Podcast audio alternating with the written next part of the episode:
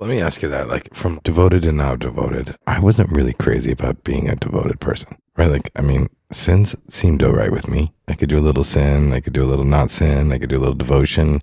I wasn't really trying to be a fully devoted person. I had the kind of same Muslim experience. Christ conscious came down to me, slammed me in the head, and said, This is it.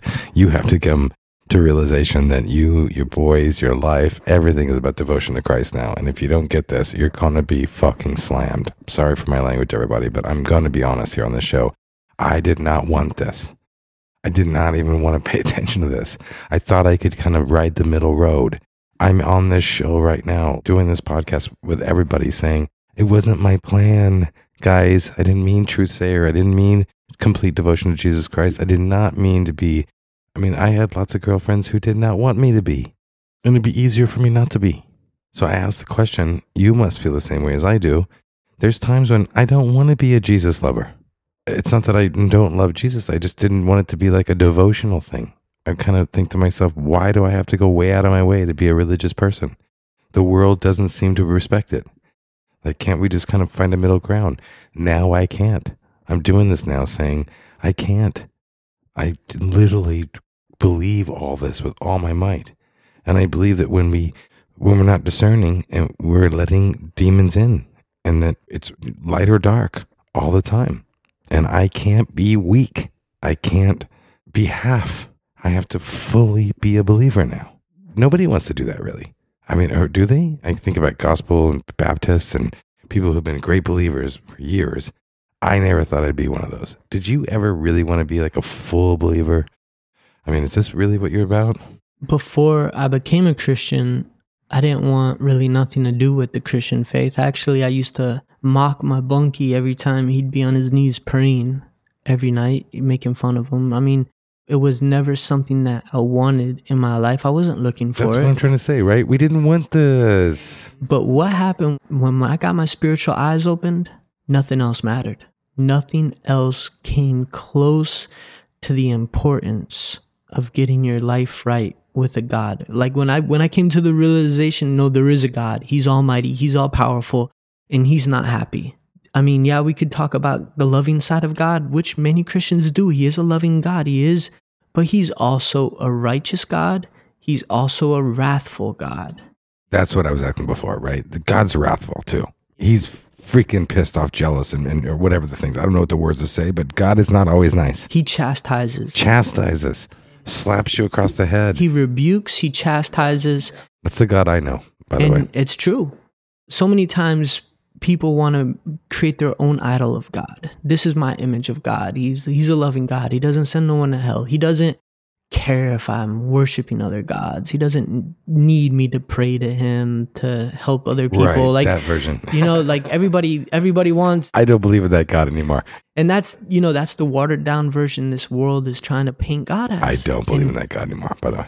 you read the scriptures whenever, whenever you have a nation and leaders falling into sin what happens plagues Yeah. wrath upon the people Yeah, God freaking brings down the wrath god uses his his you know his people chastisement pay. it's crazy because every time that god would judge the people they'd always come back you know god always opens that door of, of come back to me Well, people are good at that. They like to be beaten down and judged. They're like masochists. They like want to be like, you know, like be- you know, beaten and told they're wrong, and then like, oh God, I'm so I now get it, and they come back for a minute as if there was a thing, right? I mean, I got to say that's part of the. When I say weak, I keep saying weak. I want to know what weak looks like. man is weak Man is weak. and it's so true and It's true. you know, all through the scripture, God always chastised the nation of Israel. Israel was their chosen people. And every time, whether they were in the wilderness and they lusted, whether they tempted God, whether they sinned, God brought wrath and judgment. And what happened was people came to their senses through what they were experiencing and said, No, there's nothing else that really matters. We got to get our life right with God. You have to ask yourself, why do you think COVID 19 is spreading across the world? And then going into second stages. And, and why do you think that since all these people, all these scientists created all these really awesome vaccines, that this thing is able to mutate and strand? I don't want to sit here and say exactly what it is, but in good speculation, we are living in a very sinful world. We're living in a world that has rebelled against God. We have an entire city that glorifies sin. You know, they call it Sin City for a reason. Las but it's not only that, every single city in America is experiencing gang violence, gun violence, rape, murder, robbing, burglary, stealing, hate. I mean, you name it, every city in America. And why do you think that there is a massive plague striking America? And, you know, I mean, this is a light plague. You know, we weren't around when the Black Plague hit Europe in the in the early 1600s. And one thing I remember is I think he was the priest of England declared that this is a judgment from God.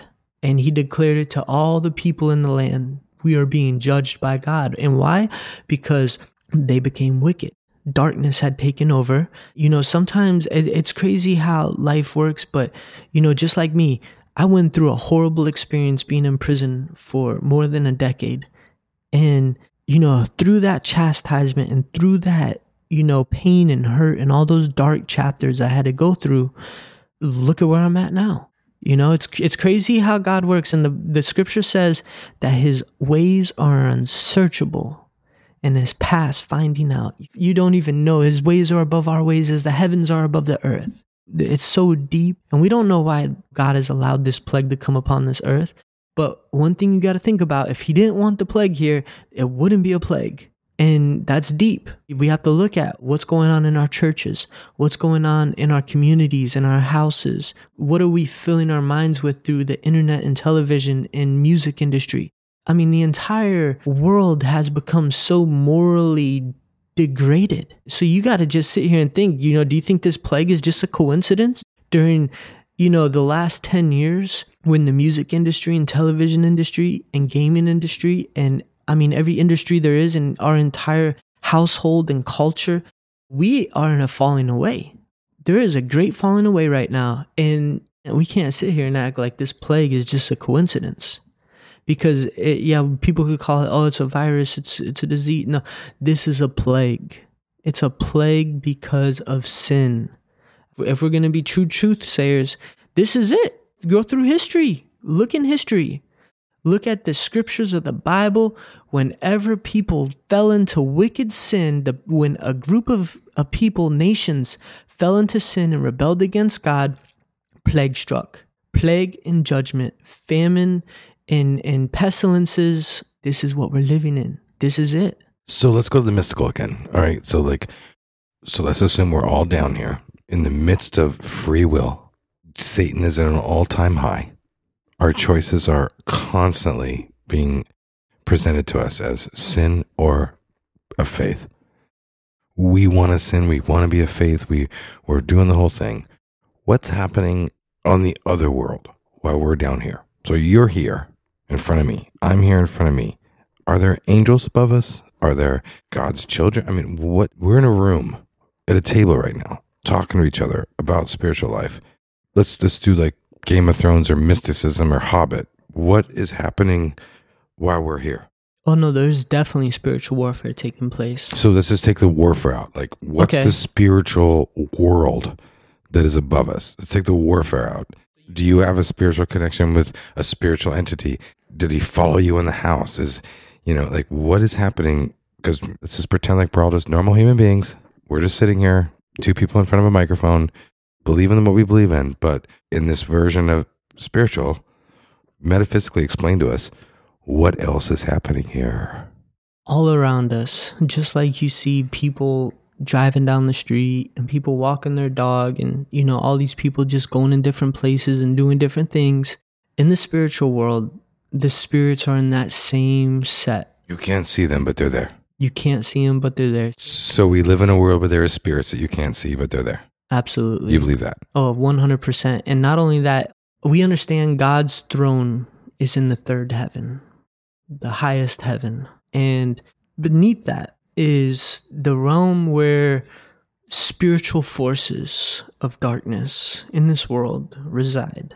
But need the third third heaven. Well, yeah, beneath heaven itself, because Satan was kicked out of heaven. there were three stages or levels of heaven or Yeah, I want to embellish on that. Like, is there a world where, like, if somehow we frequency tuned into it, it'd be hell? I mean, do we see a hell? Is there a hell? Is there mischief happening right now in this room and we don't know? I mean, help no me out so here. so hell is the place of departed souls that have died as well as certain demons and or fallen angels that are chained into chains of darkness into the day of judgment all those people in hell are waiting for judgment right now the judgment will take place at the great white throne right where god will judge the world everyone's life is completely recorded every word you spoke, every thought you said, or every thought you thought, I mean, everything is there. That makes me happy, by the way. I mean, I'm a real believer and I want that to be the case. I want to be accountable for every thought that I've ever had for God at this day. Absolutely. And everything is completely and fully recorded. But what matters is if your name is written into the Lamb's book of life or not. And the Lamb's book of life is those that have confessed their faith in Christ for the salvation of their souls through the sacrifice that he gave for our, for our failures. Believe in his sacrifice. I do. That was my big believing moment. So getting into that, but hell is a place where it's complete horror. I mean, our minds cannot conceive. There's a book I recommend everybody read it. It's called The Divine Revelation of Hell by Mary Kay Baxter. That's the name of the book. This book ain't no joke. I mean, even if you don't believe in God or you don't believe in hell or you don't believe in her account of what she saw because she claims that God took her to hell and and told her to record what hell looks like so she could tell the world. I'm asking. I'd love for her to tell me. It's pain, it's horror, it's torture. It's a place where no good resides. The Bible says every good gift comes down from the Father of lights. When there's no Father of lights, when there's there's no good gift, nothing good. Everything that we appreciate right now from breathing to living comfortable, food, I mean you name it, everything that is good in this world is completely absent your body, your mind, your heart, everything is in a state of corruption and it's eternal. Because when you die, you step into eternity. Everything becomes eternal. It can now become temporal, and you know, I'm gonna live in hell for 10 minutes and then I'm gonna change my mind and I'm gonna get my life right and I'm gonna, you know, be right with God. No, when you enter into eternity, if your heart, mind, and soul is in that state of corruption, absent from the faith of God and Christ, you enter into an eternal state that is permanent.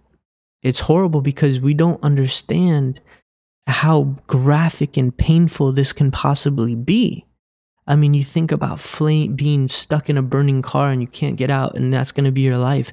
But hell is a place that it was and is the most greatest deterrence for living for the flesh, living for this world. Because everyone has to die. Everyone. And so you want to make sure that when you die you're going into a state of eternity that is blessed and not cursed